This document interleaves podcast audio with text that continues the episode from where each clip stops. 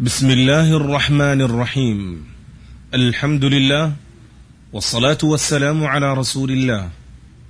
أيها الأحبة الكرام، يسعد إخوانكم في مؤسسة الإمام البخاري الإسلامية بمكة بالتعاون مع مندوبية الدعوة بالمعابدة، وضمن سلسلة دروس الدورة العلمية الصيفية المكثفة الثالثة عشر لعام ألف وأربعمائة وثمان وعشرين للهجرة النبوية، أن يقدم لكم التعليق على مقدمات الشاطبي في الموافقات لفضيلة الشيخ الدكتور يوسف بن محمد الغفيص. نسأل الله تعالى أن ينفعنا بما نسمع. والآن مع الشريط الأول والدرس الأول. الحمد لله رب العالمين، وصلى الله وسلم على نبينا محمد وآله وأصحابه أجمعين.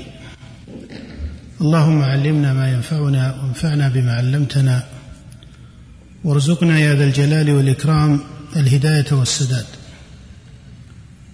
وبعد، فإن هذا المجلس أيها الإخوة الكرام ينعقد في الشهر السادس من سنة سبع من سنة ثمان وعشرين وأربعمائة وألف من الهجرة النبوية الشريفة بمكة المكرمة، وهو تعليق على المقدمات التي ابتدأ بها العلامة الإمام أبو إسحاق الشاطبي كتابه الذي أسماه الموافقات. وبين يدي هذا الكتاب وبين يدي هذه المقدمات أحب الإشارة إلى جملة من المعاني على سبيل الإجمال والاختصار. المعنى الأول أن هذا الكتاب صار له قدر من الذيوع والشيوع والاعتبار عند أهل العلم باعتبار مؤلفه من جهة، وباعتبار موضوعه من جهة، ولا بد لطالب العلم أن يفقه حال المؤلفين والموضوعات التي كتبوا فيها. ففيما يتصل بأبي إسحاق الشاطبي رحمه الله من حيث السيرة وما إلى ذلك، فأظن أن هذا قريب من طلبة العلم، بل حتى المبتدئين فيه، من جهة اسمه ونسبه و عمن أخذ ومن أخذ عنه إلى آخره، فإن هذا من جملة السير المعروفة. وإنما أحب الإشارة فيما يتعلق بالمؤلف إلى أنه يعد من المؤلفين الذين يجملون فيما ينقلونه من الكتب، فيكون ما يتحصل في مؤلفاته، وهذا الكتاب من أخصها، يعني كتاب الموافقات، يعد من الذين يركبون المعاني المنقولة على قدر من التصرف، مع أنه مستصحب لمنهج مختص به. هذا المعنى من الفاضل أن يفقه في أبي إسحاق الشاطبي، وهو يقع في غيره من أهل العلم من المتأخرين، لأن طرائق المتأخرين في التأليف يمكن أن نقول إنها تتحصل على ثلاث طرق. الطريقة الأولى التي يعنى صاحبها بالنقل المحض والجمع، وهذا له مثالات في سائر كتب أهل العلم، سواء في كتب المفسرين أو في كتب الفقهاء أو في كتب أصول الفقه أو غيرها من الكتب، فتجد أن النقل والجمع يغلب على هذا المؤلف أو على هذا الكتاب من كتب المؤلف. والطريقة الثانية أن يكون المؤلف في كتابه هذا أو في جمهور طريقته يعنى بالتركيب، أي بتركيب المعاني من الكتب المنقولة، ولكنه تبع من حيث المنهج ولكنه تبع من حيث المنهج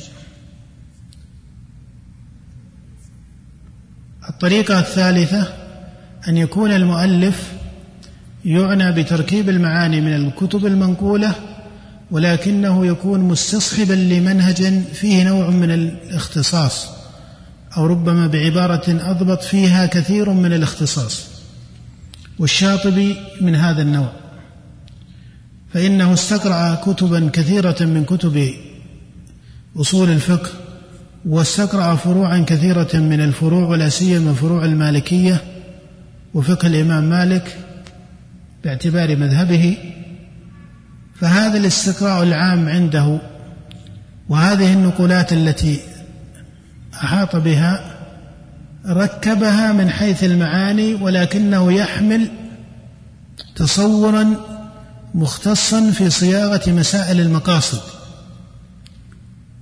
ولهذا تجد أن في كلامه هذا قدرا كثيرا من الاختصاصات العلمية التي صرح بها، إما أنه لم يصرح بها الآخرون على هذا الترتيب فهذا بين من جهة اختصاصه، أو أنه يقع مستدركا على كثيرين ممن سبقوه. فباب الاختصاص أو مقام الاختصاص في كلام الشاطبي تجد أنه بين. هذه الطريقة الثالثة التي وقع الشاطبي عليها في كتابه هذا وفي كتابه الاعتصام هي طريقة من طرق المحققين في العلم، ولكن ينبغي لطالب العلم عند القراءة في هذا النوع من الطرق أن يكون مترفقا في الاعتبار، أن يكون مترفقا في الاعتبار، وأقصد بذلك أنه لا يلزم أن كل المتحصلات التي أخذها هذا المؤلف أو ذاك بنوع من الجزم يلزم أن تكون منضبطة كذلك. فهذا تنبيه على طريقة الإمام الشاطبي في، أو هي جزء من شخصيته بعبارة أوضح، في تأليفه وفي ما يأخذ على غيره من أهل العلم في طرقهم أو في كلامهم. أما باعتبار الكتاب فإن هذا المؤلف وهو كتاب الموافقات كما تعلمون يعد من أخص الكتب التي كتبت في مقاصد الشريعة، وإذا ذكر القول في مقاصد الشريعة فإن من بعد الشاطبي ولا سيما بعد شيوع هذا الكتاب يجعلون هذا الكتاب من أخص المراجع لفقه مقام المقاصد، وهو كذلك، فإنه كتاب متين من حيث التحصيل ومن حيث التنظيم ومن حيث المعنى. أما من حيث التحصيل فإنه نتيجة استقراء موسع، وهذا بين من حال مؤلفه، ومن حيث التنظيم فإنه منظم على قدر من حسن الترتيب الذي لا مبالغة فيه الذي لا مبالغة فيه لأن بعض كتب أصول الفقه كما هو معروف صار الترتيب فيها بلغ درجة من التعقيد أو من الانعقاد على كثير من الناظرين فيها. وهو كذلك من حيث المعاني، فإن المعاني التي توصل إليها هي في الجملة من المعاني القوية المنضبطة في كثير أو في أكثر مواردها. هذا من جهة أن هذا الكتاب يعد كبيرا في بابه، أي في باب المقاصد. هذه الإشارة أو المعنى الأول بين يدي الدخول في المقدمات. المعنى الثاني أن هذا الكتاب جعله المؤلف خمسة أقسام. القسم الأول وذكر فيه أبو إسحاق رحمه الله جملة من المقدمات هي ثلاث عشرة مقدمة، وهي مقدمات سنرى أو سيكون القول في هذه المجالس إن شاء الله في هذا الأسبوع، وفي أواخر الأسبوع الذي بعده سيكون القول في هذا القسم، في هذه المقدمات التي افتتح بها هذا الكتاب. القسم الثاني جعله في الأحكام، وتكلم فيه عن الأحكام التكليفية الخمسة التي هي الوجوب والاستحباب والإباحة والكراهة والتحريم.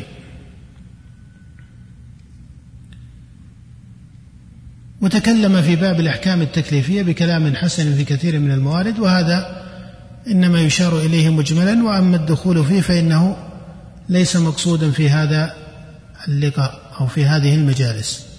القسم الثالث في مقاصد الشريعة،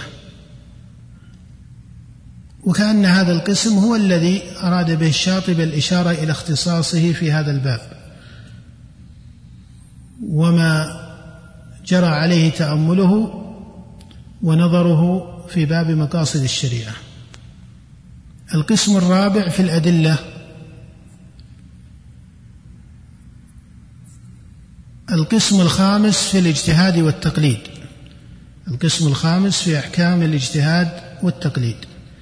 هذا جملة الكتاب من حيث الأقسام العلمية فيه. الإشارة الثالثة أو المعنى الثالث أن موضوع هذا الكتاب وهو مقاصد الشريعة، ومن كان معنا من الإخوة في مجالس سابقة ربما يتذكر شيئا من هذا، أن باب مقاصد الشريعة على كل حال هو استقراء هو استقراء في نصوص الشريعة ابتداء، بمعنى أن هذه الكتب التي كتبت في المقاصد كهذا الكتاب هو يعرف بمقام من هذا المعنى يعرف بمقام من هذا المعنى وإلا فإنه عند التحقيق من رام الفقه لمقاصد الشريعة ومعرفة، كما يقول عز الدين بن عبد السلام في كتاب القواعد، معرفة نفس الشارع معرفة نفس الشارع فإن هذا لا بد لطالب العلم فيه من كثرة الاستقراء. وأول مقامات الاستقراء الاستقراء للنصوص، نصوص الكتاب وهي منتهية كما هو معروف، وكذلك الاستقراء في كتب السنة وآثار الصحابة رضي الله تعالى عنهم، الكتب التي جمعت حديث الرسول صلى الله عليه وسلم كالكتب الستة أو الكتب التسعة وما فيها من آثار الصحابة، أو الكتب التي كثرت فيها آثار الصحابة كالمصنفات كمصنف عبد الرزاق وابن أبي شيبة. فهذا الاستقراء الأول هو من أخص المواد التي تجمع الفقه لمقاصد الشريعة.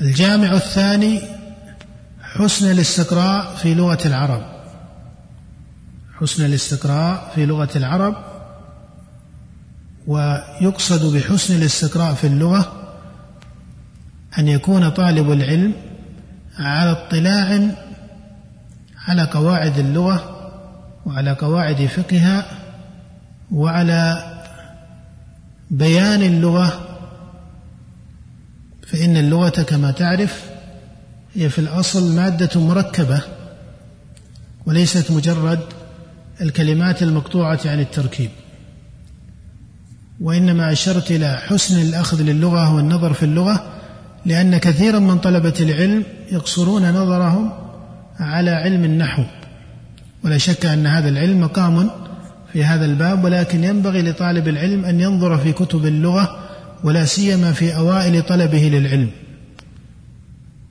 ينظر في كتب اللغة وفي كلام العرب، فإن الإكثار من هذا النظر يكسب الإنسان قدرا من الانطباع والسليقة في حسن الفهم. وتعرفون أن السالفين كانوا على عناية بكثرة القراءة في كتب اللغة وفي كلام العرب، وهذا لا بد لطالب العلم منه. الجامع الثالث لتحصيل فقه المقاصد القراءة في كتب المتقدمين من الأئمة قدر الطاقة، سواء الكتب التي كتبوها في الفروع أو الكتب التي كتبوها في الأصول والمقاصد. فاستقراء أجوبة الأئمة كمالك وأحمد والشافعي وأبي حنيفة وغيرهم، الاستقراء لطريقة المتقدمين وما كتبوه في الفقه وما حصلوه من الفروع والنتائج وطريقة الاستدلال، ليس المقصود بالقراءة هنا في هذا المقام أن تعرف النتائج الفقهية الفرعية التي تحصلت مذهبا لأحمد أو للشافعي أو لمالك أو لأبي حنيفة، فإن هذا مقام يمكن ضبطه كتخصص أو كمنهج فقهي محض في كتب الفقه التي رتبت المذاهب الفقهية. وأنتم تعرفون أن لكل مذهب من المذاهب كتبا صارت هي التي تضبط المذهب عندهم، وصار عندهم طريقة لمتقدميهم وربما متوسطيهم ثم لمتأخريهم. فهذا ليس المقصود هنا، كأن تقول مثلا إنه عند الحنابلة يعتبرون المذهب بكتاب الإقناع والمنتهى، هذا ليس المقصود هنا. إنما المقصود أن تقرأ في فقه الإمام أحمد وكبار أصحابه لتعرف طريقتهم في ترتيب الأحكام الشرعية على الأدلة، فإن المقاصد هو مقام كما تعرفون من علم أصول الفقه، وعلم أصول الفقه ينبني على هذا على هذا الترتيب. فهذا ينبغي لطالب العلم أن على أقل الأحوال أن يستعرض الكتب الشائعة من كتب المتقدمين، سواء المسائل المروية عنهم أو الجوابات المروية عنهم أو كتب كبار أصحابهم، وكذلك ما جاء في كتاب الشافعي وما جمع عن الشافعي في كتاب الأم إلى آخره. هذا جامع ثالث. الجامع الرابع القراءة في كتب المقاصد والأصول التي كتبها المتأخرون،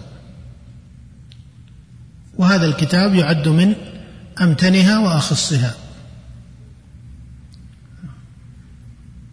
فهنا إذا أخذ طالب العلم قصد الفقه إلى علم المقاصد بهذا الترتيب فصار واسع النظر في النصوص من جهة، وقرأ في لسان العرب، وقرأ في كتب المتقدمين لا لمعرفة الفروع كنتائج وإنما لمعرفة منهج التطبيق بين الأدلة والأحكام وبين الدلالة والحكم. كذلك يكون بعد ذلك القراءة في هذه الكتب. إنما أشرت إلى ذلك لأن الكثير من طلبة العلم ربما يبتدئ علم المقاصد وفقه المقاصد بالقراءة في كتب المتأخرين، وهي كتب شريفة كبيرة القدر، ولكن لا بد لطالب العلم من هذه المقدمات الأولى ليكون فقيها في هذا الباب الشريف من العلم، وهو باب المقاصد، لأنه كما ترى ليس من الأبواب التي تتحصل بنتائج وأحكام منضبطة، وإنما هو نوع من الاستقراء وحسن التدبير للعلم وبناء الملكة العلمية. هذه أو هذه إشارة إلى هذا المعنى حتى لا يكون عند طالب العلم نوع من ال اختصار لهذا العلم وهو علم المقاصد. المعنى الأخير في هذه المقدمة أشار كثير من المصنفين إلى أن علم أصول الفقه مركب من ركنين. الركن الأول علم بلسان العرب، والركن الثاني علم بمقاصد الشريعة.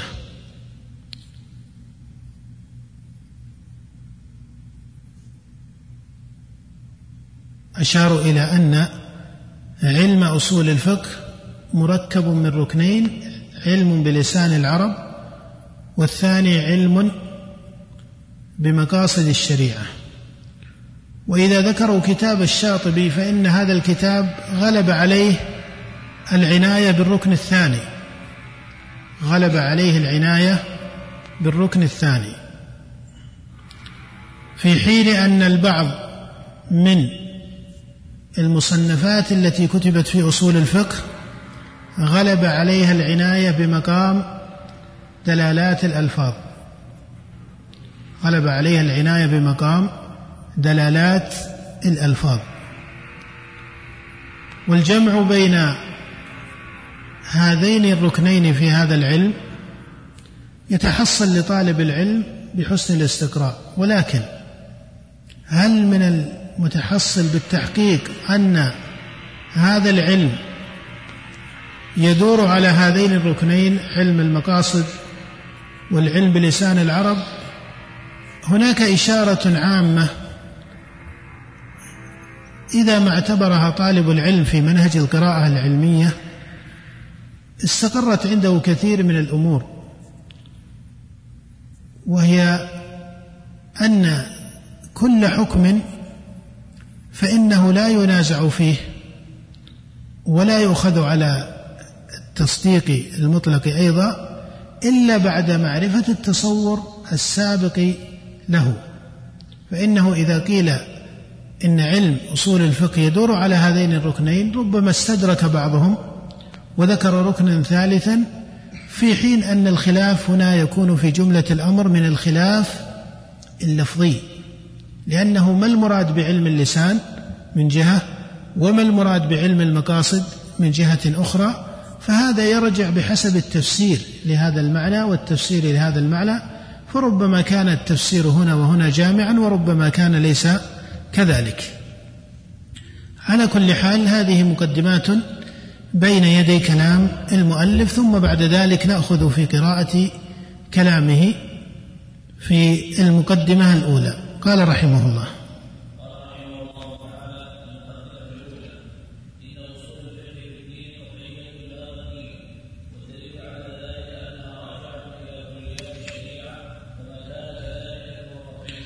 نعم، هذه المقدمة التي افتتح المصنف رحمه الله كتابه بها، فقال إن أصول الفقه في الدين قطعية لا ظنية. هنا كلام في الأصول وكلام في الفروع، وتعلمون أن سائر الطوائف إذا تكلموا في أصول الدين فإنهم يعتبرون القول في مسائل أصول الدين من القطعي، وكذلك ما يتعلق بالفروع فإن سائر المذاهب يعتبرون هذا الباب، يعني باب الفروع، يدخل فيه الظني كثيرا.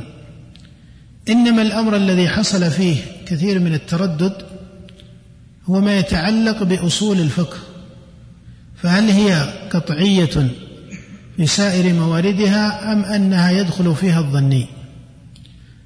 الغالب على من كتب في هذا العلم بعد استقراره كاصطلاح، لأنك تعرف أن هذا العلم لم يستقر كاصطلاح، يعني علم أصول الفقه في الصدر الأول وما قاربه، فلما كان هذا العلم علما مستقرا وانضبط فإن الناظرين فيه تكلموا فيه من جهة دخول الظني في هذا العلم.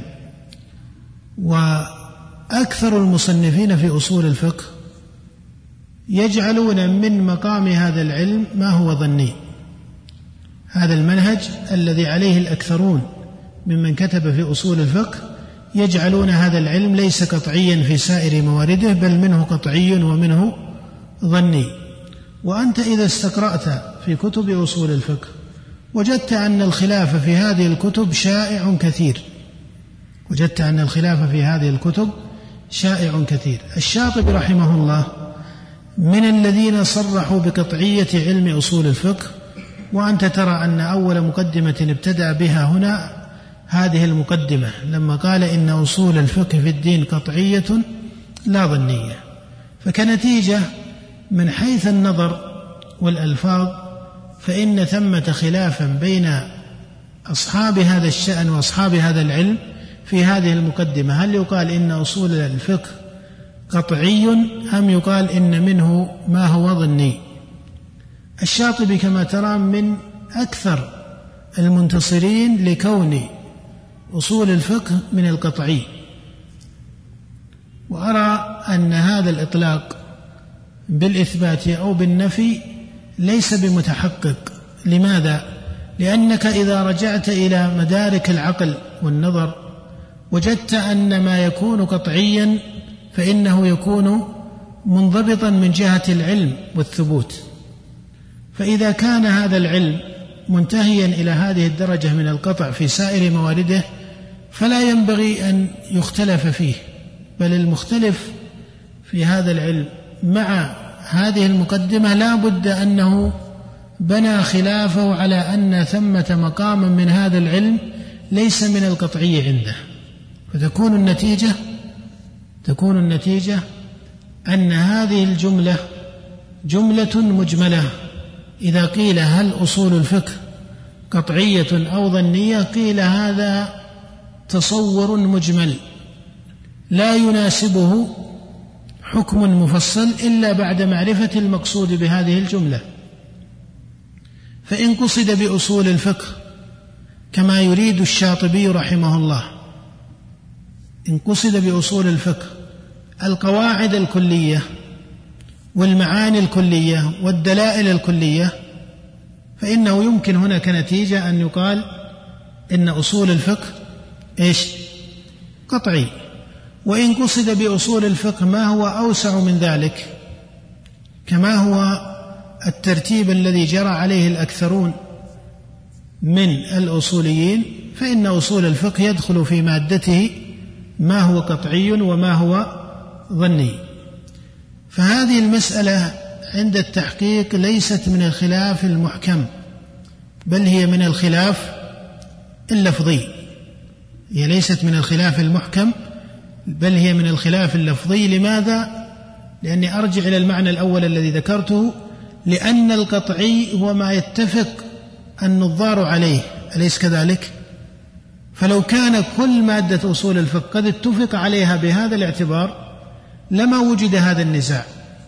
فوجود النزاع بين الأصوليين وبين الناظرين في هذا العلم أسائره قطعي أم فيه قطعي وظني ليس دليلا على حكم القطعي من الظني، فإن حكم القطعي منتهن كما أن حكم الظني يكون كذلك، وإنما دليل على أنهم مختلفون فيما يدخل في مادته، هل هو القطعيات وحدها أم القطعيات مع الظنيات. إذن هم لم يختلفوا. الشاطبي هنا يقول والدليل على ذلك إيش؟ قال والدليل على ذلك أنها يعني الأصول، يعني أصول الفقه، قال إن أصول الفقه في الدين قطعية لا ظنية، والدليل على ذلك أنها، الضمير يعود إلى إيش؟ إلى الأصول، أصول الفقه. قال أنها راجعة إلى كليات الشريعة، والكليات ماذا؟ قطعية، وهذا صحيح أن كليات الشريعة قطعية، لكن هل كل موارد أصول الفقه راجعة إلى الكليات؟ علم أصول الفقه اصطلاح لا يكتسب قدرا من التفسير بذاته مثل علم أصول الدين. علم أصول الدين يكتسب التفسير بذاته لأنك أضفته إلى إيش؟ إلى كليات الدين، أليس كذلك؟ فهو بالضرورة لا بد أن يكون قطعيا حتى يكون أصلا في الدين. لكن أصول الفقه لا يكتسب التعريف بذاته، وإنما يكتسبه بالتعريف أي بالاصطلاح عليه، لأن هذه الأصول ترجع إلى الفقه، والمقصود بالفقه هنا فقه الفروع، أليس كذلك؟ ومن هنا لما قال رحمه الله إنها راجعة يعني الأصول إلى كليات الشريعة، فيقال هل كل موارد علم الأصول راجعة إلى كليات الشريعة من جهة؟ هذا سؤال. السؤال الثاني، هل يلزم أن كل ما رجع إلى كليات الشريعة يكتسب حكمها من جهة القطعية؟ الجواب لا يلزم ذلك، لأنه حتى إذا تكلمت في الفروع فإنك تقول إن الفروع راجعة إلى دلالة الكتاب والسنة، حتى لو ذكرت أدلة أخرى منفكة نوعا من الانفكاك عن هذا كالقياس وغيره في الفروع، فإنك تعرف أن القياس هو إلحاق فرع بماذا؟ بأصل، فلا بد أن ترجع إلى دلالة النص، لا بد أن ترجع إلى دلالة النص على هذا التقدير. فأولا لا يلزم أن كل المسائل ترجع إلى الكليات في هذا العلم. ثانيا أنه لا يلزم من رجوعه إلى الكلي من رجوع المعنى إلى كلي أن يأخذ حكمه، فربما كان الراجع إلى الكلي يأخذ حكمه، وربما كان الراجع إلى الكلي لا يأخذ حكمه، لأن الصلة في رجوع هذا الفرع إلى الكلي قد تكون صلة ظنية، فهنا لا يتحقق ثبوت الحكم الكلي عليه، هنا لا يتحقق ثبوت حكم الكلي عليه. وعليه فهذه المقدمة التي افتتح الشاطبي رحمه الله كتابه بها نقول إنها مقدمة مجملة، وقد رام الشاطبي رحمه الله تجريد علم أصول الفقه مما ليس من مادته في الأصل، وتجريد هذا العلم من كثير من الخلاف النظري والخلاف اللفظي، وهذا أشار إليه في مقدمة آتية، وهذا منهج في الجملة لا بأس به أو هو حسن، ولكن هذا دون أو هذا ليس هو المعنى الذي يذكره هنا. صحيح أنه في كتب أصول الفقه التي كتبها الأصوليون فيها بعض المسائل أو في بعضها بعض المسائل اللفظية والنظرية، وهذا أمر شائع معروف، فالشاطبي يرى أن دخول مثل هذه المسائل تكلف في هذا العلم، لكن هذا ليس هو الكلام في هذه المقدمة. في هذه المقدمة يريد أن يقول إن كل أو إن أصول الفقه قطعية، مع أنه إذا أراد أن يطبق هذا المعنى في تفصيل كتابه لا يستقر له رحمه الله هذا المعنى، فلعله إما أنه أراد بهذه المقدمة اعتبار أوائل هذا العلم وقواعد هذا العلم وكليات هذا العلم، فهذا يناسبه هذا الحكم إلى حد مناسب، وأما إذا كان أراد بذلك أن كل هذا العلم لا يدخله إلا قطعي وما ليس قطعيا فإنه لا يكون من عداد علم أصول الفقه، فهذا يكون صعبا من حيث النتيجة، هذا يكون صعبا من حيث النتيجة. فعلى كل حال محصل هذا الابتداء في المقدمة، هل أصول الفقه قطعية أو ظنية؟ لم يقل أحد إنها ظنية على الإطلاق، وإنما كلام هل يدخلها الظني أم أنها تختص بالقطعي وحده؟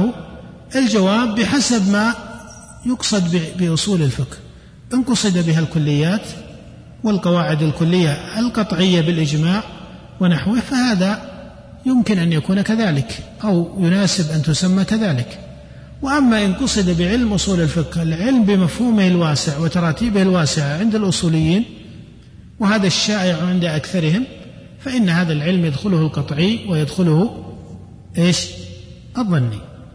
نعم.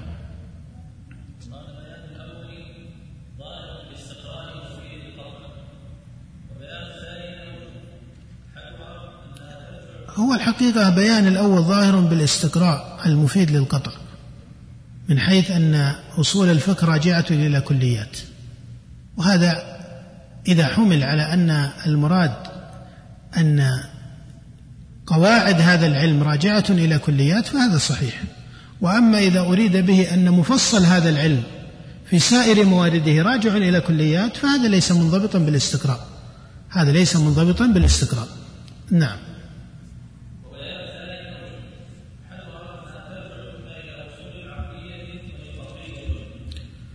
وبيان الثاني، ويقصد بالثاني أن ما كان كذلك فهو قطعي، ما كان من الكليات فلا بد أن يكون قطعيا. يقول لأن هذه الكليات إما أنها ترجع إلى أصول عقلية وهي قطعية، وإما إلى الاستقراء الكل من أدلة الشريعة وهو قطعي أيضا، وأراد بذلك أن الكليات تكون إما مركبة تكون مركبة من قاطع عقلي أو قطعي عقلي واستقراء شرعي، ولا تخرج الكليات عن هذا المعنى. وإذا جاء ذكر الكليات فإن الكاتبين في علم أصول الفقه والمقاصد إذا ذكروها ذكروا الكليات الخمس، وبعضهم قسم باب المصالح قسم باب المصالح إلى ثلاثة أقسام، فجعل فيه الكليات وهي أعلى المصالح، وجعل فيه الحاجيات، وجعل فيه التحسينيات. وإذا ذكروا الكليات يذكرون حفظ الدين والنفس والعقل والعرض والمال، وبعضهم يذكر النسل وبعضهم يذكر النسل، وهو يرجع إلى حفظ النفس من هذا المعنى، فيكون من الخلاف إلى حد كبير من الخلاف في التعبير. على كل حال هذه الكليات الخمس التي يذكرونها يذكرون ما يتعلق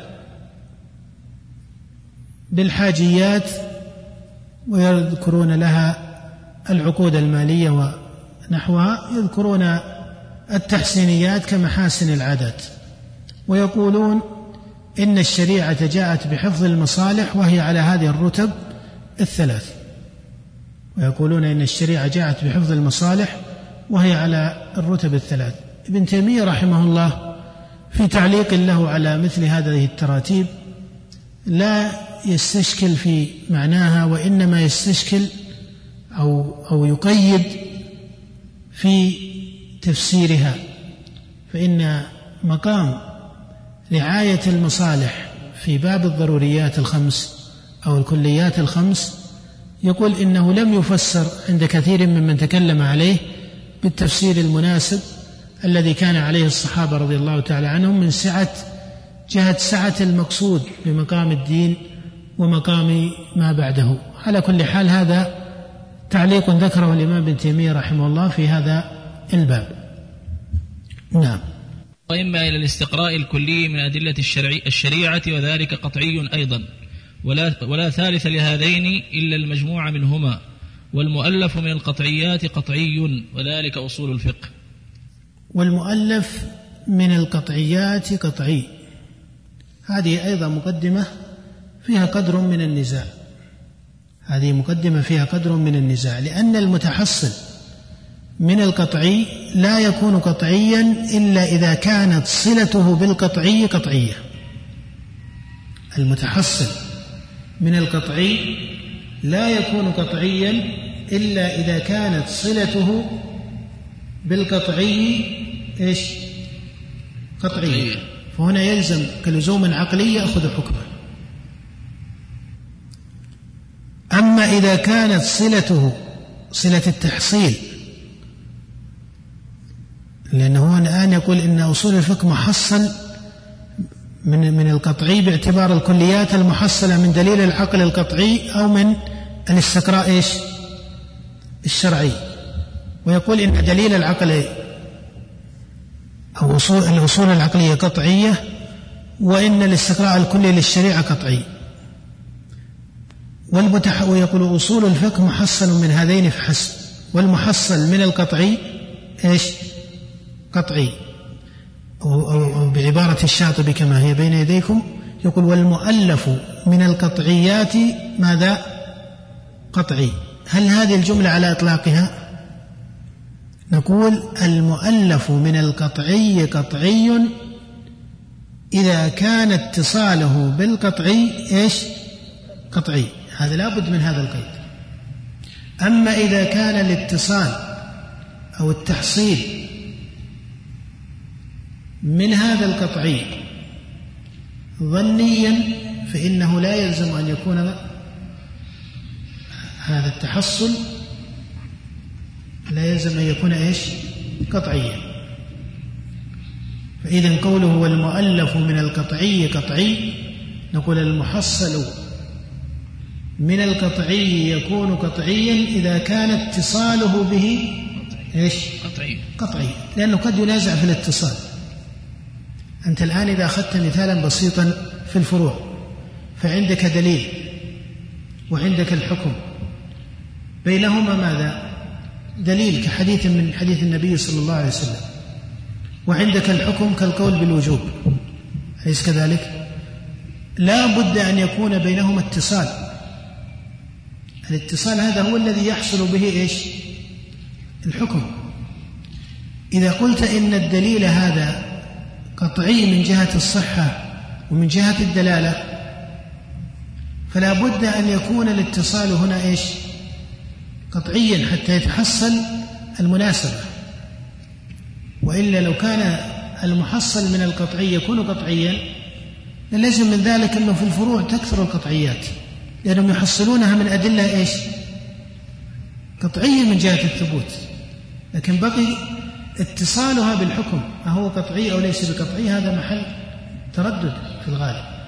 فإذا قوله والمؤلف من القطعيات قطعي إن أريد بالتأليف هنا التركيب المحض فهذا صحيح ولكنه يستلزم الدور، هذا صحيح ولكنه يستلزم الدور. فعادت أصول الفقه إلى الكليات، وإذا رجعنا أن أصول الفقه هي الكليات فبدأ هي أنها قطعية. تأملوا معي، يقول والمؤلف من القطعيات إيش؟ قطعي. إن أراد رحمه الله بالتأليف التركيب المحض وليس التحصيل الذي فيه قدر من الاتصال بين المحلين، إن أراد التركيب المحض فيقال إن هذا يستلزم الدور. لماذا؟ لأنه أعاد أصول الفقه تفسيرا إلى القطعيات المحضة إلى الكليات، فكأن الشاطبي رحمه الله يقول أصول الفقه قطعية لأنها الكليات، لأنها إيش؟ الكليات. لو قال هذا لقيل إيش؟ صحيح الحكم وغير صحيح، لقيل صحيح، لكن هذا اصطلاح له أن أصول الفقه هي الكليات وحدها، لكنه ما قال هذا، هو يقول راجعة إلى الكليات. أنت تقول الحكم راجع إلى إيش في الفروع؟ تقول الحكم راجع إلى إيش؟ إلى الدليل. تقول الحكم راجع إلى الدليل. هل الحكم هو عين الدليل؟ ها؟ لا. لما تقول هذا الحكم الوجوب والدليل هذا الحديث، هل الحكم هو الدليل؟ لا، لكن الحكم راجع إليه. فإن أراد رحمه الله بالتأليف التركيب المحض فهذا دور، معناه كأنه يقول أصول الفقه قطعية والدليل على ذلك أنها كليات الشريعة. لو كان تعبيره هكذا لكان الكلام إيش؟ مسلما ابتداء، ويقال هذا اصطلاح لأبي إسحاق رحمه الله، لكن ما قال هذا، هو يقول لأنها راجعة إلى إيش؟ إلى الكليات. بقي للرجوع لما تقول إن الحكم رجع إلى الدليل، إن الأصول رجعت إلى الكليات، هذا الرجوع هو الاتصال الذي نشير إليه. هل هذا الرجوع قطعي؟ الصلة بين المحلين هل هي قطعية؟ إذا كان الاتصال قطعيا فلا شك أن إذا كان عندك قطعي وقطعي والاتصال بينهما قطعي فالنتيجة تكون إيش؟ قطعي. قطعي. لكن إذا كان عندك قطعي وقطعي والاتصال بينهما ظني فالتحصل بينهما أو التحصيل منهما هل يأخذ حكمهما أو لا يأخذ؟ لا يأخذ. يعني إذا بنيت نتيجة على هذا الترتيب فإنها مشروطة بهذا الشرط.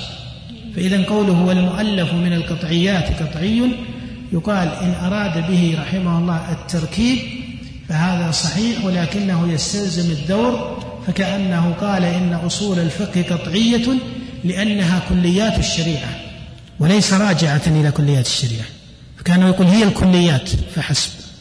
وإن أراد كما وظاهر كلامه أنها راجعة إلى القطعيات فيقال المحصل من القطعي قطعي إذا كان الاتصال بينهما، أو تقول إذا كان التحصيل بينهما إيش؟ قطعيا. فإما فأما إذا كان ليس كذلك فإن الرتبة تنزل عن هذا القدر. نعم. ثاني أنها لو كانت ظنية لم تكن راجعة إلى أمر عقلي، إذ الظن لا يقبل, لا يقبل في العقليات ولا إلى كلي شرعي، لأن الظن إنما يتعلق بالجزئيات. نعم. يقول أنها يعني أصول الفقه لو كانت ظنية، يعني لو دخل الظني في أصول الفقه للزم من ذلك أنها لا ترجع إلى أمر عقلي، لأن الظن لا يقبل في العقليات ولا إلى كلي شرعي. جواب هذا أنه إن أريد به أنها أي كليات هذا العلم أو أصول هذا العلم لو كانت ظنية للزم عليها هذا اللزوم، هذا صحيح. وهنا لا شك أن كليات هذا العلم قواعد هذا العلم قطعية، لكن هو الكلام في التفاصيل. وإذا قيل هذا القدر الظني من العلم، هذا القدر الظني من العلم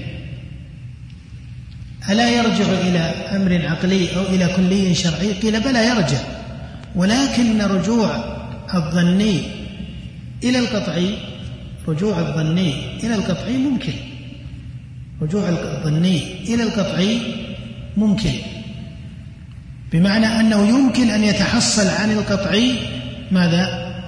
والسبب ما هو؟ لا يعود إلى أن هذا الأمر ليس قطعيا، وإنما يعود إلى أن جهة الاتصال إيش؟ جهة الاتصال ماذا؟ ظنية. فإذا كانت جهة الاتصال ظنية فإنها لا تكسب الدليل القطعية المطلقة. انظروا مثلا في الإجماع، الإجماع هل الإجماع دليل قطعي أو دليل ظني؟ تعرفون في كتب الأصوليين والنظار خلاف كثير في دلالة الإجماع وحجية الإجماع، وإنما أقول خلاف كثير باعتبار المدارس المتعددة التي تكلمت عن الإجماع، وإن كانت أصولها العقدية مختلفة في كثير من الأحوال.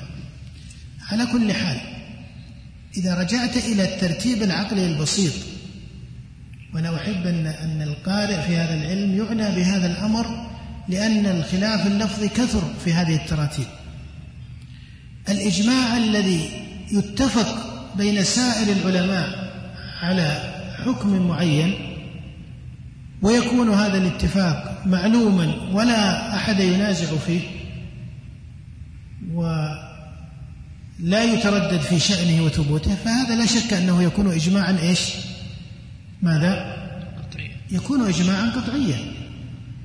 وكونه صار قطعيا ليس من جهة تسميته إجماعا أو عدم تسميته، كونه صار قطعيا لأن سائر الناظرين في هذا المعنى لا يختلفون عليه، بل هو عندهم من الضروريات في العلم، فلا بد هنا أن يكون إجماعا وأن يكون ماذا؟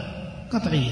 لكن إذا كان الإجماع إنما قصد به مقام من تحصيل بعض المجتهدين والفقهاء الذي قد يعبرون عنه لا نعلم فيه مخالفا أو لا يعرف مخالف في هذه المسألة، فتجد أن هذا الاتفاق ينسبه أعيان من الفقهاء ولا يكون مستفيضا، يعني كونه إجماعا.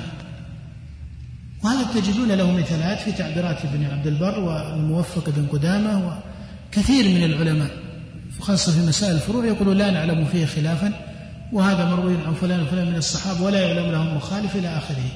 فهل هذا هو الإجماع القطعي الذي هو حجة لازمة لا تجوز مخالفتها في سائر الأحوال ومخالفها مخالف للنص، بل كما يقول ابن تيمية أشد من ذلك، أشد من المخالف لأحد النصوص؟ الجواب لا. فإذن الإجماع ربما سمي هذا بالإجماع وهذا بالإجماع، ولهذا بعض المحققين ومنهم ابن تيمية يقول إن الإجماع منه ما يكون ظنيا بهذا الاعتبار، ومنه ما يكون قطعيا بالاعتبار إيش؟ بالاعتبار الأول، ومنه ما يكون قطعيا بالاعتبار الأول. فعلى كل حال لماذا قلنا عن الإجماع الثاني إنه ظني؟ لماذا قيل ذلك؟ لأن ثمة تجوزا في تسميته إجماعا، لأن ثمة تجوزا في تسميته إيش؟ إجماعا. وإلا لو ثبت أنه إجماع للزم أن يكون ماذا؟ أن يكون قطعيا. هو عند التحقيق ترى في النظر والعقل وحتى في ترتيب أدلة الشارع لا يسمى هذا إجماعا، لأن الإجماع إذا ثبت أنه إجماع، يعني هو الكلام في ثبوت العلم، إذا علمت أن هذا إجماع فلا بد أن يكون ماذا؟ دليلا ماذا؟ دليلا قاطعا لعدم وجود المخالف. والإجماع بهذه الرتبة لا بد أن يكون له نص صريح بحكمه، لا بد أن يكون له نص إيش؟ صريح بحكمه. والنص الصريح بالحكم النص الثابت من حيث درجة الثبوت، الصريح بالحكم هذا ماذا؟ قطعي. قطعي. لكن ما قالوا فيه على الرتبة لا نعلم فيه مخالفا هذا من باب التجوز انه يسمى بالاجماع، والا الاجماع في الترتيب العقلي، الاجماع بمعنى انتفاء المخالف في نفس الامر اذا علم به وتحقق منه فهو قطعي. اذا كان العلم به ظنيا فماذا؟ هل يكتسب الحكم؟ لا، لا يكتسب الحكم، لا يكتسب الحكم لعدم ثبوته، لعدم ثبوته بالعلم، وإنما ثبت كونه إجماعا على التجوز في هذا فيما أرى، ولا في الحقيقة ولا يسمى إجماعا. الإجماع إذا ثبت فهو حجة قاطعة. العلم بكونه إجماعا ظني، فلما كان العلم ظنيا قيل إن حكمه ودلالته إيش؟ ظني. هل لكون الإجماع ظني؟ الجواب لا، بل لأن العلم هنا ظني. العلم هو الذي نشير إليه هنا بالاتصال، هو الذي يشار إليه هنا بالاتصال. فمسألة فقه الاتصال بين هذه المسائل هذا لا بد لطالب العلم من إدراكه. نعم. فإذا قوله لا يقبل لأنها لو كانت ظنية لم تكن راجعة إلى أمر عقلي، إذا الظني لا يقبل في العقليات ولا إلى كل شرعي، يقال بل يتحصل عن القطعي ما هو ظني، ويكون سبب النزول إلى الظنية هنا لا باعتبار القطعي، وإنما باعتبار درجة إيش؟ الاتصال. فإذا كان العلم بدرجة الاتصال بين القطعي والظني قطعية، امتنع أن يكون الحكم إيش؟ أو النتيجة امتنع أن تكون ماذا؟ ظنية. أما إذا كان الاتصال ظنيا يعني تحصل هذه النتيجة من هذه المقدمة، يعني أرأيت لو كان عندك مقدمة قطعية واتصال النظر فيها بهذه المقدمة، اتصال النظر بها قطعي، فيلزم أن تكون النتيجة إيش؟ قطعية. لكن إذا كان اتصال النظر فيها إيش؟ ظنيا، فيلزم أن تكون ماذا؟ يلزم أن تكون النتيجة لا تتسم بالقطع، لا تتسم بالقطع. نعم. قال: إذ لو جاز تعلق الظن بكليات الشريعة لجاز شرع لجاز تعلقه بأصل الشريعة، لأنه الكلي الأول. يقول: إذ لو جاز تعلق الظن بكليات الشريعة لجاز تعلقه بأصل الشريعة لأنه الكلي الأول. ويقصد بأصل الشريعة الكلي الأول يقصد بأصول الدين، يقصد به أصول الدين، لأن الكليات الخمس والضروريات الخمس أولها الدين. فيقول يلزم على هذا أن تكون أصول الدين يدخلها الظني، وهذا حقيقة ليس هو اللازم بالضرورة هنا، ليس هو اللازم بالضرورة هنا، لأنه لا أحد يقول إن كليات الشريعة ظنية. كليات الشريعة باعتبارها هي قطعية. أما باعتبار ما يرتب عليها من النتائج وما يحصل عنها من النتائج، فهذه المحصلات عن هذه الكليات قد تكون إيش؟ قطعية، لكون مبناها الذي هو الكليات قطعي، ولكون اتصالها بالقطعي إيش؟ ماذا؟ ولكون اتصالها بالقطعي كذلك. وقد يكون المتحصل عن هذه الكليات ظنيا لا باعتبار المبنى الذي هو الكليات، وإنما باعتبار ظنية الاتصال، وإنما باعتبار ظنية الاتصال. وهذا لا ورود له في العقائد والأصول، هذا لا ورود له في العقائد والأصول، لأن ما يتعلق بأصول الدين ما يرد عليه مسألة الظنية لا في المبنى ولا في إيش؟ ولا في الاتصال، ما يرد عليه الظنية لا في المبنى ولا في الاتصال. نعم. قال: وذلك غير جائز عادة، وأعني بالكليات هنا الضروريات والحاجيات والتحسينيات. وأيضا لو جاز تعلق الظن بأصل الشريعة لجاز تعلق الشك بها. هذا صحيح، لو جاز تعلق الظن بأصل الشريعة، ولكن هذا ليس كذلك، أصل الشريعة ليس ظنيا. وقدمنا أن أبا إسحاق رحمه الله لو كان يقول إن أصول الفقه هي الكليات وهي أصل الشريعة فيجب أن تكون قطعية، لقيل هذا كلام منتظم، وهو منهج اقترحه واصطلح عليه في كتابه، وله حظ كبير من الاجتهاد فيه، لكن هو في الابتداء لا يقول إنها هي، وإنما يقول إنها راجعة إليها. وفرق بين أن تقول إن هذا الشيء هو هذا الشيء وبين أن تقول إنه إيش؟ إنه راجع إليه. فإذا قلت إنه راجع إليه فهذا الرجوع هو الذي نشير إليه بالاتصال، فهل هو متحقق؟ يتعذر تحققه في سائر الموارد، فإذا كان متحققا بالقطع صار قطعيا، وإذا كان بالظن صار ظنيا. نعم. وهي لا شك فيها ولا جاز تغييرها وتبديلها، وذلك خلاف ما ضمن الله عز وجل من حفظها. نعم. والثالث والثالث أنه لو جاز جعل الظني أصلا في أصول الفقه لجاز جعله أصلا في أصول الدين، وليس كذلك باتفاق، فكذلك هنا. الثالث قال أنه لو جاز جعل الظني أصلا في أصول الفقه لجاز جعله أصلا في أصول الدين، وليس كذلك باتفاق، فكذلك هنا. يقول كما أنه لا يجوز في أصول الدين وكليات العقائد أن تكون ظنية أو أحد أصولها ظنيا، فيقول أصول الفقه يلزم أن يكون كذلك. هذا اللزوم هذا اللزوم يكون متحققا إذا ما قصد بأصول الفقه إيش؟ القطعيات أو الكليات. يعني اسم أصول الدين كما قلت سابقا هو يكتسب بذاته أن يكون ما تحته ماذا؟ هذا الاسم هو يكتسب بذاته ويلزم من خلال الاسم نفسه أن يكون ما تحته ماذا؟ قطعية، أن يكون ما تحته قطعية.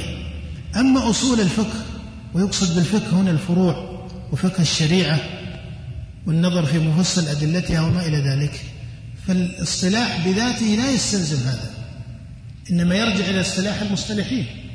فإن أراد بأصول الفقه عنده أنها الكليات فهذا صحيح، ولهذا قوله رحمه الله أنه لو جاز جعل الظن أصلا في أصول الفقه، نقول أصول هذا العلم لا بأس أن يقال إن أصول علم الأصول يعني علم أصول الفقه أنها قطعية، لكن أرأيت لو كان فرعا فيه؟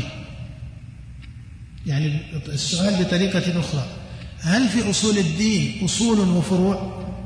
في مسمى علم أصول الدين هل فيه أصول وفروع؟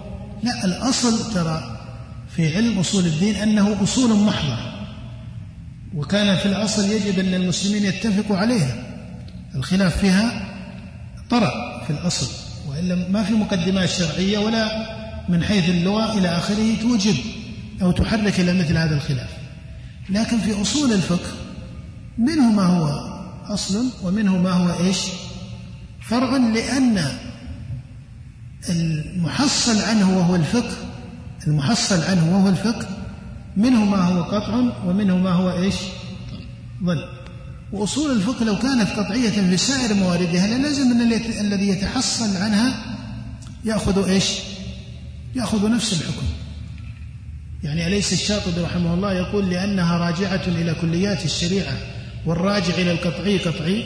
فقد يرد السؤال هنا ويقال إن الفقه إذن إن الفقه فقه الفروع راجع إلى إيش؟ إلى ماذا؟ أصول الفقه. إلى الأصول، أصول الفقه، والراجع إلى القطعي قطعي. وهذا ما له ما له لا أحد يقول به، يعني لا أحد يقول إن الفقه كفروع في سائر موارده يكون قطعيا، بل الظن فيه كثير كما تعرف. نعم.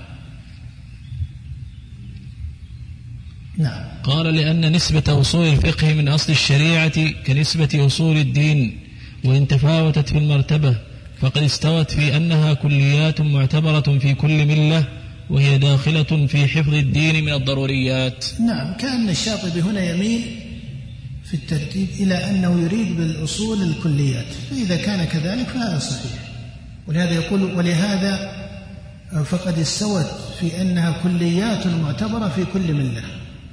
إذا أراد بذلك المعتبر في كل ملة من الشريعة، إذا أراد بالقطعيات هنا المعتبرة في كل ملة، فهذا لا شك أنه قطعي ولا ولا جدل في هذا، إنما المقصود أن كل ما يدخل تحت الصلة هذا العلم على ما أشار إليه في أول كلامه، فهذا هو الذي تحته نوع من السؤال. نعم. وقد قال بعضهم لا سبيل إلى إثبات أصول الشريعة بالظن لأنه تشريع ولم نتقل ولم نتأبد بالظن إلا في الفروع ول... ول... نعم. نعم. ولذلك لم يعد القاضي ابن الطيب من الأصول تفاصيل العدل كالقول في عكس في تفاصيل العلل كالقول في عكس العلة ومعارضتها والترجيح بينها وبين غيرها وتفاصيل أحكام الأخبار كأعداد الرواة والإرسال فإنه ليس بقطعي. نعم. الشاطبي رحمه الله هنا يقول وقد قال بعضهم لا سبيل إلى إثبات أصول الشريعة بالظن لأنه تشريع ولم نتعبد بالظن إلا في الفروع. هو إذا أريد بالأصول على هذا المعنى أنها الكليات التي تبنى الفروع عليها فلا شك أن هذا يستلزم لو, لو, لو أمكن يستلزم رجوع الظن إلى أصل الشريعة رجوع الظن إلى أصل الشريعة. وأما إذا قصد بهذا جملة من فروع هذا العلم جملة من فروع هذا العلم ومحصلاته فكما أنه يحصل عن هذه الأصول الفروع من حيث الأحكام فقد يحصل عن هذه الأصول بعض الفروع من حيث نظم علم أصول الفقه فإن تسميته أصولا فإن تسميته أصولا لا تستلزم اصطلاحا إيش أن يكون قطعيا وعلم أصول الفقه. لكن تفاصيل هذا العلم يحتمل فيها ما يكون ظنيا وما يكون قطعيا. قال ولذلك لم يعد القاضي ابن الطيب يقصد الباقلاني من الأصول تفاصيل العلم. الظني لا يعد من الأصول لكن هل يدخل في علم أصول الفقه أو لا يدخل في هذا العلم هذا باب آخر. الظني لا ينبغي في العلم والنظر أن يسمى أصلا. كل ظني في الفروع أو في مقدمات أصول الفقه لا ينبغي أن يسمى أصلا بذاته. لكن هنا نتكلم عن علم أصول الفقه فإذا كان الكلام عن أصول الفقه على معنى الأصل فالأصول لا بد أن تكون والأصل فيها أنها قطعية. لكن إذا قصد بأصول الفقه هنا العلم كاصطلاح العلم كاصطلاح فإنه يحتمل أن يدخل تحته إيش ما يكون دون هذه الرتبة. نعم. قال واعتذر ابن الجويني عن إدخاله في الأصول بأن التفاصيل المبنية على على الأصول المقطوع بها داخلة بالمعنى فيما دل عليه الدليل القطعي. نعم. هذا هذا هذا الجواب الذي سبق الإشارة إليه إلى أن دخول هذه الفروع إن صحت العبارة أو دخول بعض الظنيات في مصطلح هذا العلم علم أصول الفقه باعتبار أنها محصلة من هذه الأصول القطعية. وأرى أنه لو أريد بأصول الفقه مسألة أصول الدين القياس فيها غير متأتي بالجملة. لماذا؟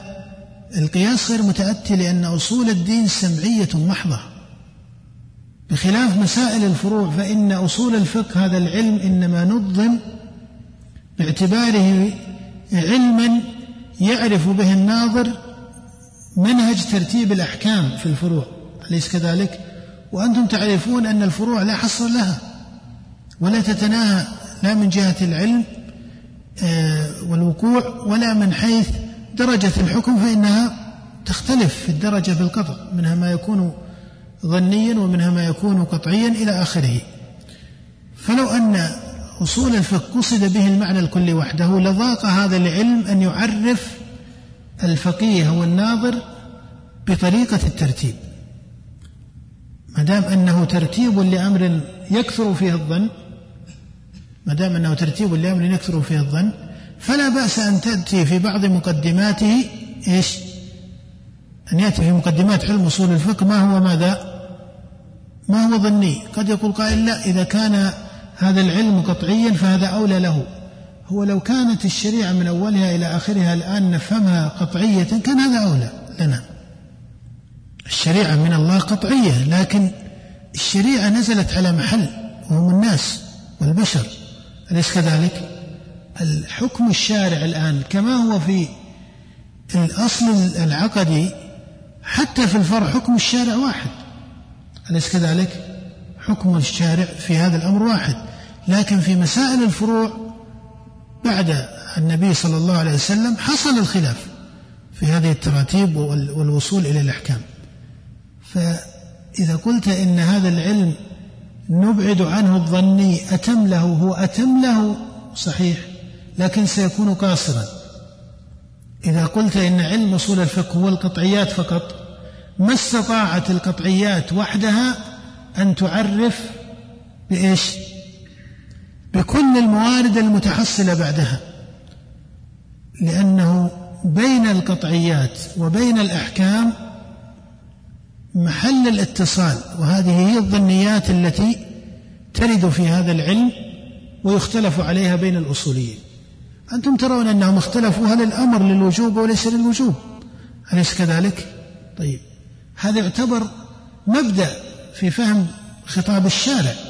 إذا أمرنا الله سبحانه وتعالى أو رسوله عليه الصلاة والسلام فهل أمره للوجوب أو ليس كذلك، أم يقال الأصل فيه الوجوب الصارف ماذا يكون إلى آخره. صحيح أن الجمهور وهو الصحيح أن الأمر يفيد الوجوب وأن الأصل فيه الوجوب، لكن يبقى أن هذا مثال مما حصل إيش الاختلاف فيه، مع أنه في أوائل هذا العلم، يعني يعتبر ليس هذا في أطراف هذا العلم الذي الذي هو الخلاف في دلالة الأمر على الوجوب وعدمه. وإن كان بعضهم يقول إن إجماع المتقدمين من السلف على أن الأمر يفيد الوجوب، هذا مبحث، لكن إذا دخلنا في كتب أصول الفقه باعتبار المدارس التي كتبت في هذا العلم فتجد أن خلافا يذكر، وإن كان الجمهور وهو الصحيح أن الأصل في الأمر الوجوب. نعم.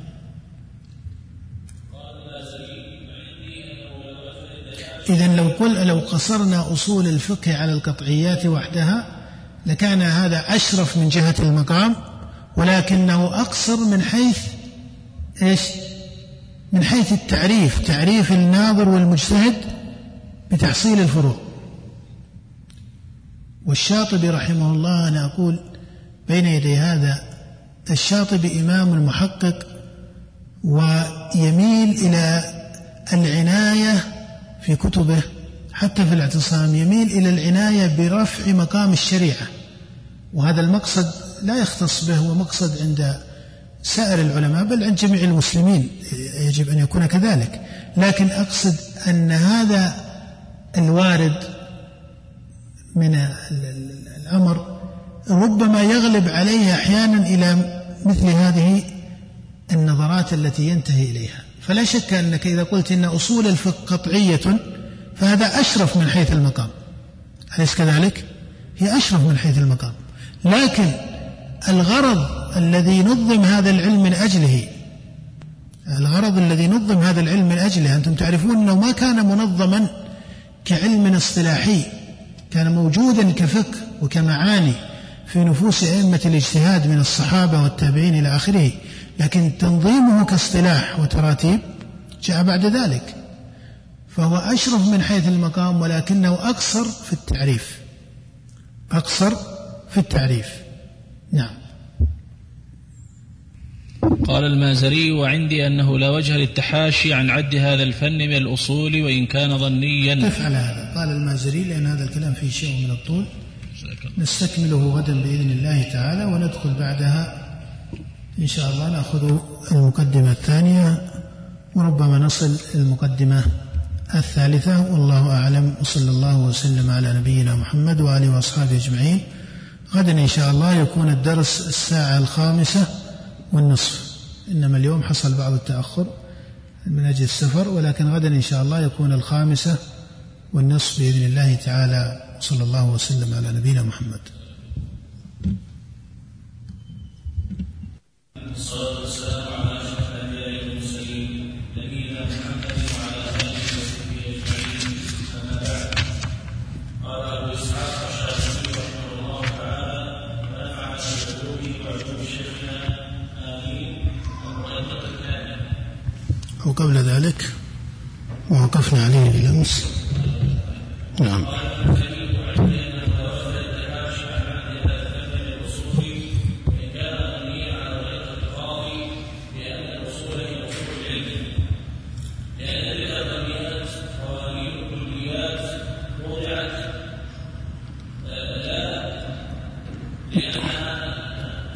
أنفسها.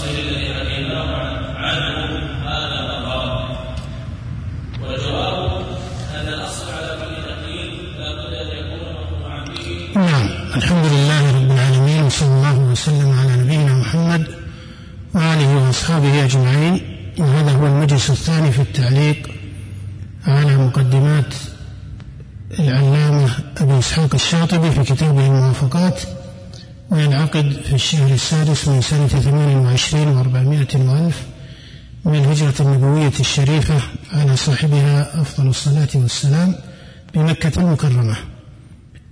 وسبق معنا في أوائل هذه المقدمة أن الشاطبي رحمه الله عزم في أول كلامه على أن أصول الفقه قطعية على أن أصول الفقه قطعية وسبق أن هذا مقام يحتاج إلى شيء من التفصيل لأن هذا اصطلاح من جهة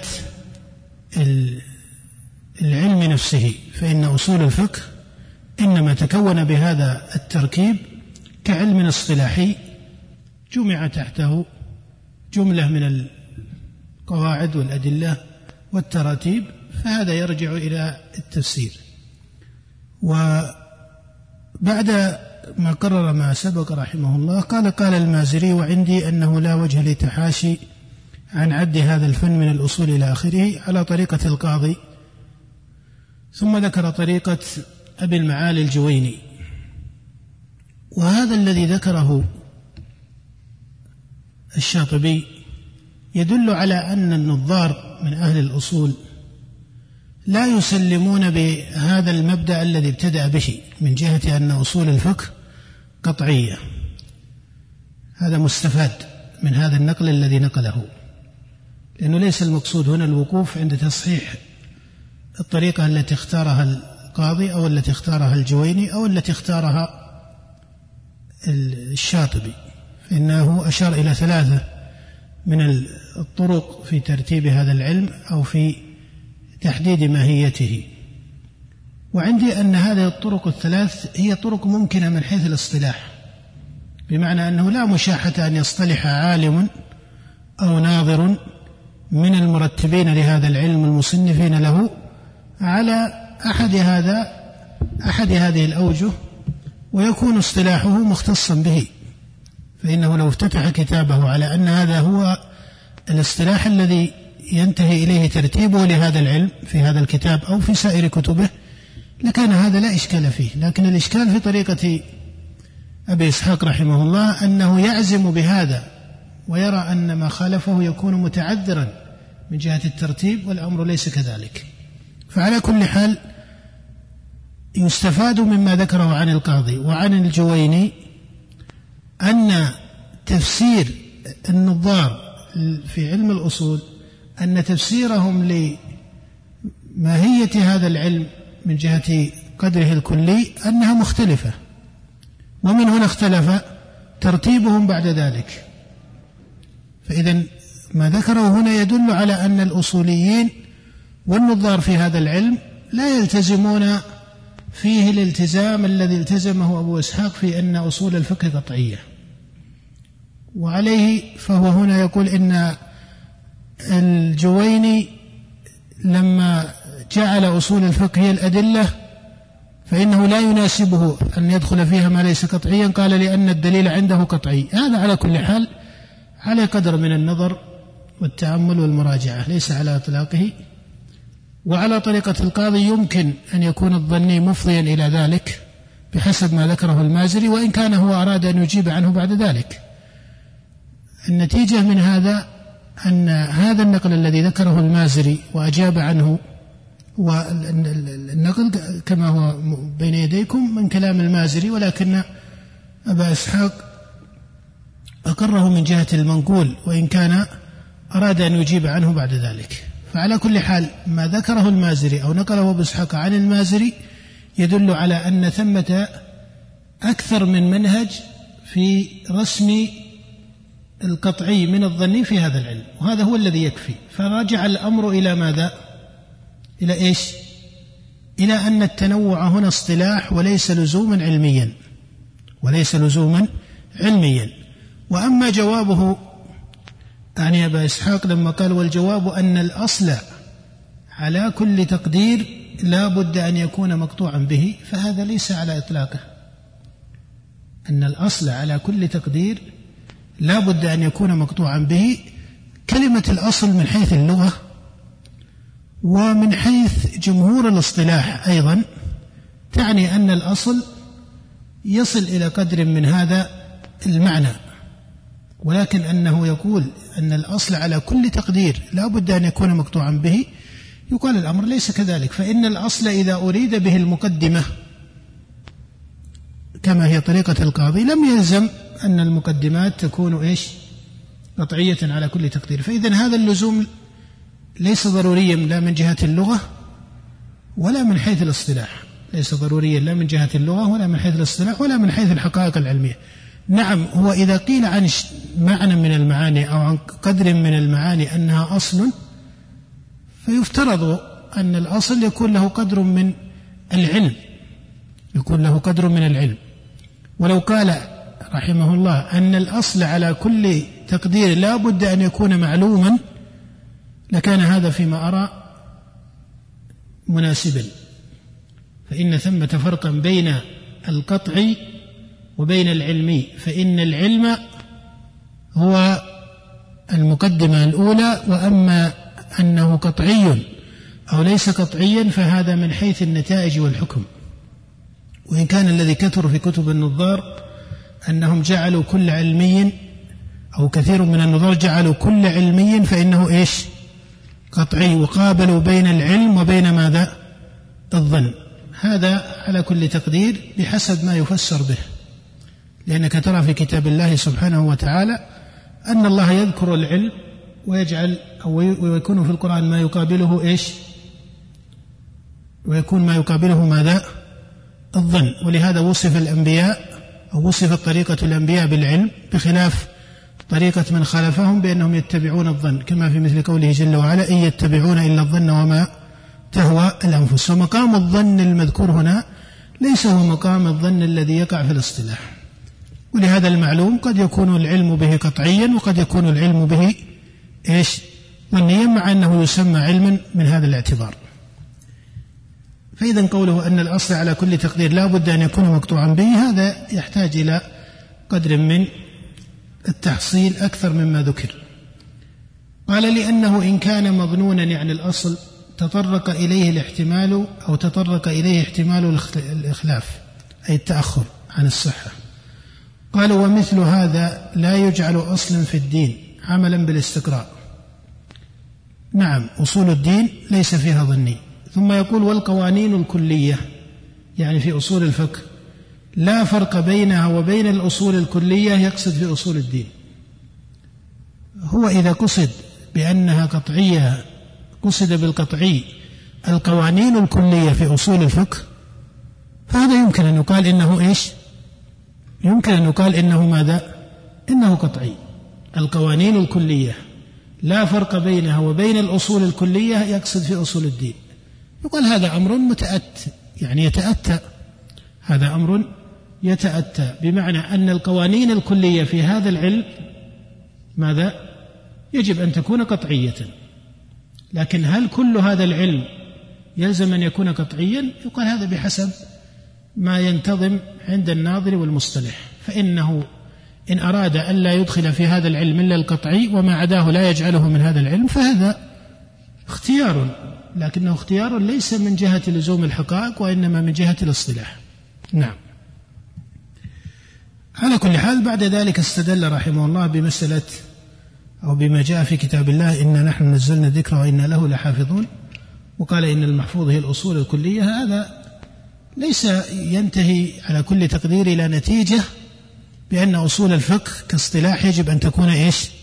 قطعية. إنما هذه الآية تدل على أن القرآن محفوظ كما هو الغالب في تفسيرها، وحتى على تحصيل معنى مجمل منها فإنه فإنها تدل على أن أصول التشريع وأصول الدين ماذا؟ أن أصول التشريع وأصول الدين محفوظة، أصول العلم وأصول العمل كلها محفوظة، هذا لا إشكال فيه، هذا لا إشكال فيه، لكنها لا تدخل إلى مسألة الاصطلاح، لا تدخل إلى مسألة الاصطلاح. بعد ذلك يأتي جوابه رحمه الله عن كلام القاضي وكلام ابن الجويني. الأمر يدور على ما ذكرت سابقا على هذا الترتيب، ولهذا كسبا للوقت حتى تكون المجالس المتاحة أو الممكنة في هذا الدرس كافية للانتهاء من المقدمات كلها، فأرى أن ما بعد ذلك يكون آه لا بس اقرأ على عجل، لعلنا ننتهي على عجل، اقرأ على عجل. قال: والجواب أن الأصل على كل تقدير لا بد أن يكون مقطوعا به، لأنه إن كان مظنونا تطرق إليه احتمال الإخلاف، ومثل هذا لا يجعل أصلا في الدين عملا بالاستقراء.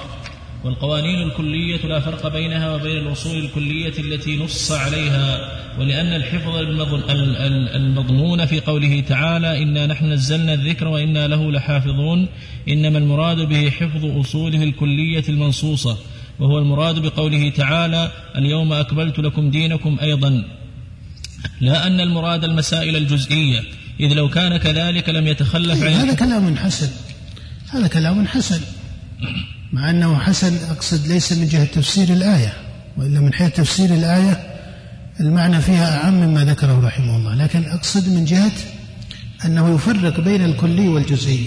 فهنا يعود السؤال: هل أصول الفقه من جهة الاصطلاح هي الكليات من المقدمات أم يدخل فيها المقدمات الجزئية؟ هذا هو، هذا نتيجة البحث. من قال إنها المقدمات الكلية فحسب قال إن هذا العلم إيش؟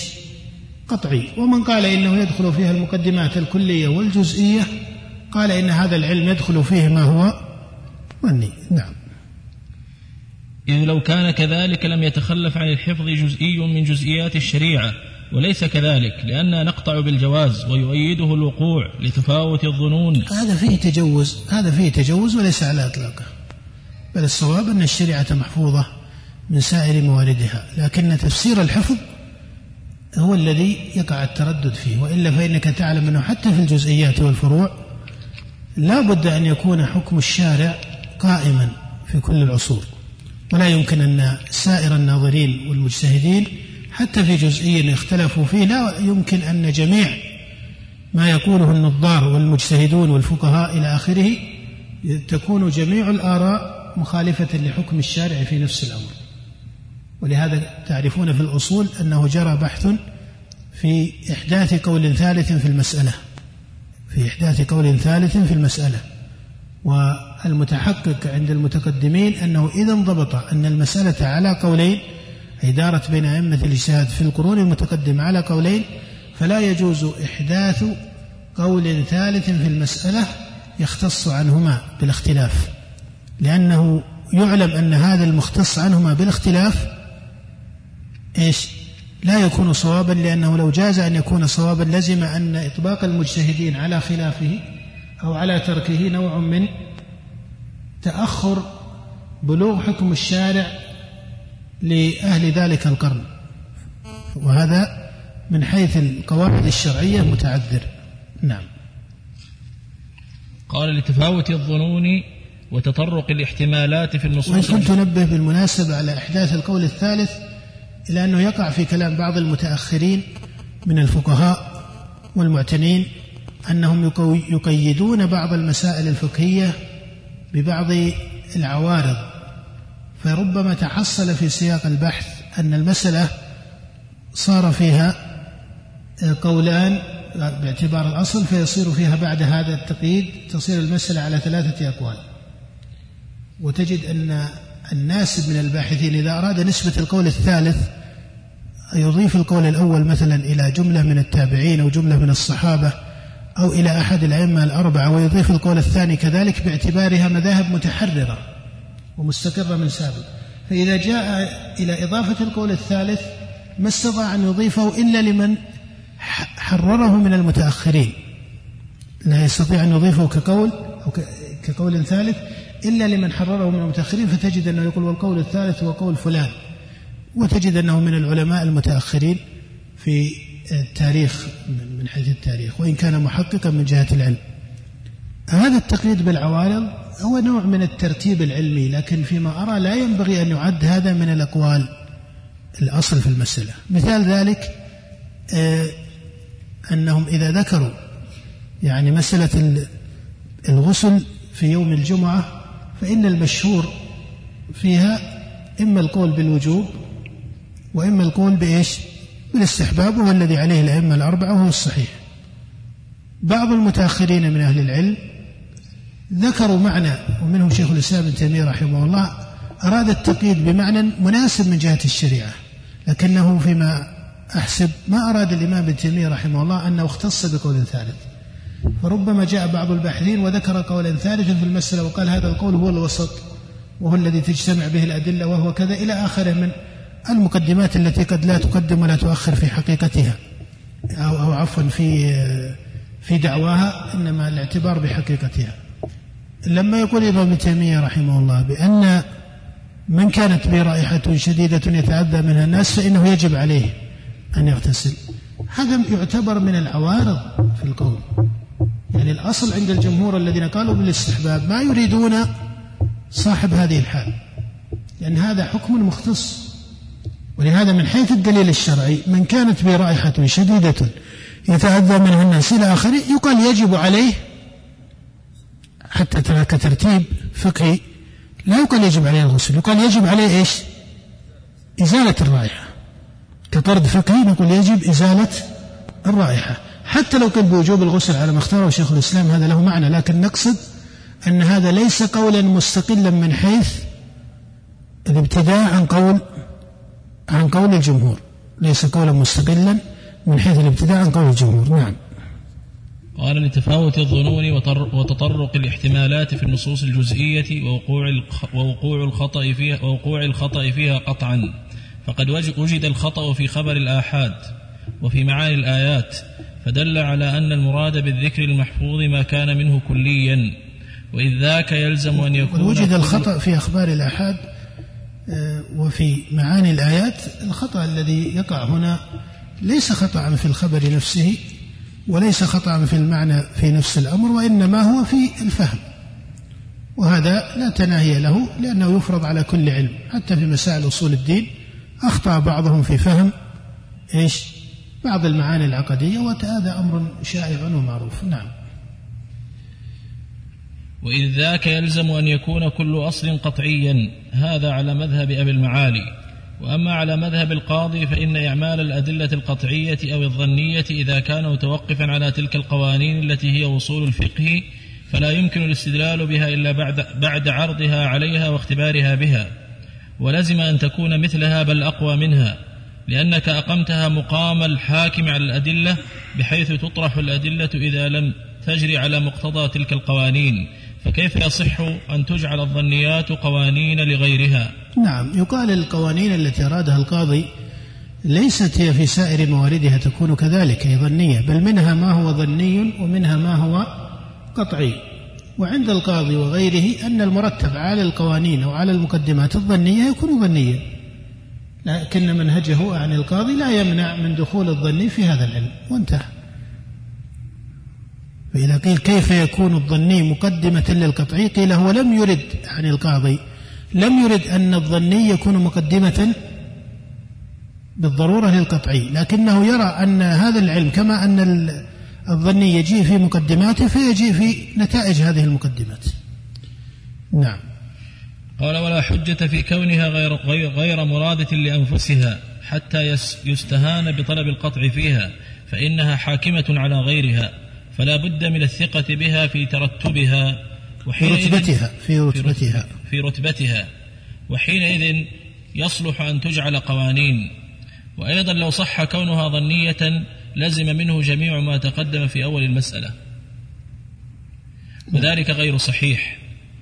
ولو سلم ذلك كله فالاصطلاح اطرد على أن المظنونات لا تجعل أصولا. نعم. وهذا أقوى ما يمكن أن يقف معه أبو إسحاق رحمه الله مسألة الاصطلاح، فإن كلمة أصل من حيث الاصطلاح ومن حيث اللغة فيها قوة، فكيف يكون الظني أصلا؟ هذا هو محل الترتيب الأساس عنده. نعم. وهذا كاف في اطراح الظنيات من الوصول بإطلاق، فما جرى فيها مما ليس بقطعي فمبني على القطعي تفريعا عليه بالتبع لا بالقصد الأول. طيب، ما دام أنه يصح أنها تكون بالتبع فهذا هو محل الخلاف الاصطلاحي بين النظار، هذا محل الخلاف الاصطلاحي بين النظار، لكن تقدير درجة التبعية تقدير درجة التبعية هذا لم يتفقوا عليه، تقدير درجة التبعية هذا لم يتفقوا عليه، فما الفرق بين ما هو أصل وما هو تبع؟ هذا المناهج فيه مختلفة. نعم. أخي الحبيب، نتابع سويا ما تبقى من هذه المادة على الشريط التالي مع تحيات لجنة الدروس العلمية بتسجيلات الإمام البخاري بمكة. هاتف رقم خمسة أربعة تسعة خمسة سبعة سبعة تسعة.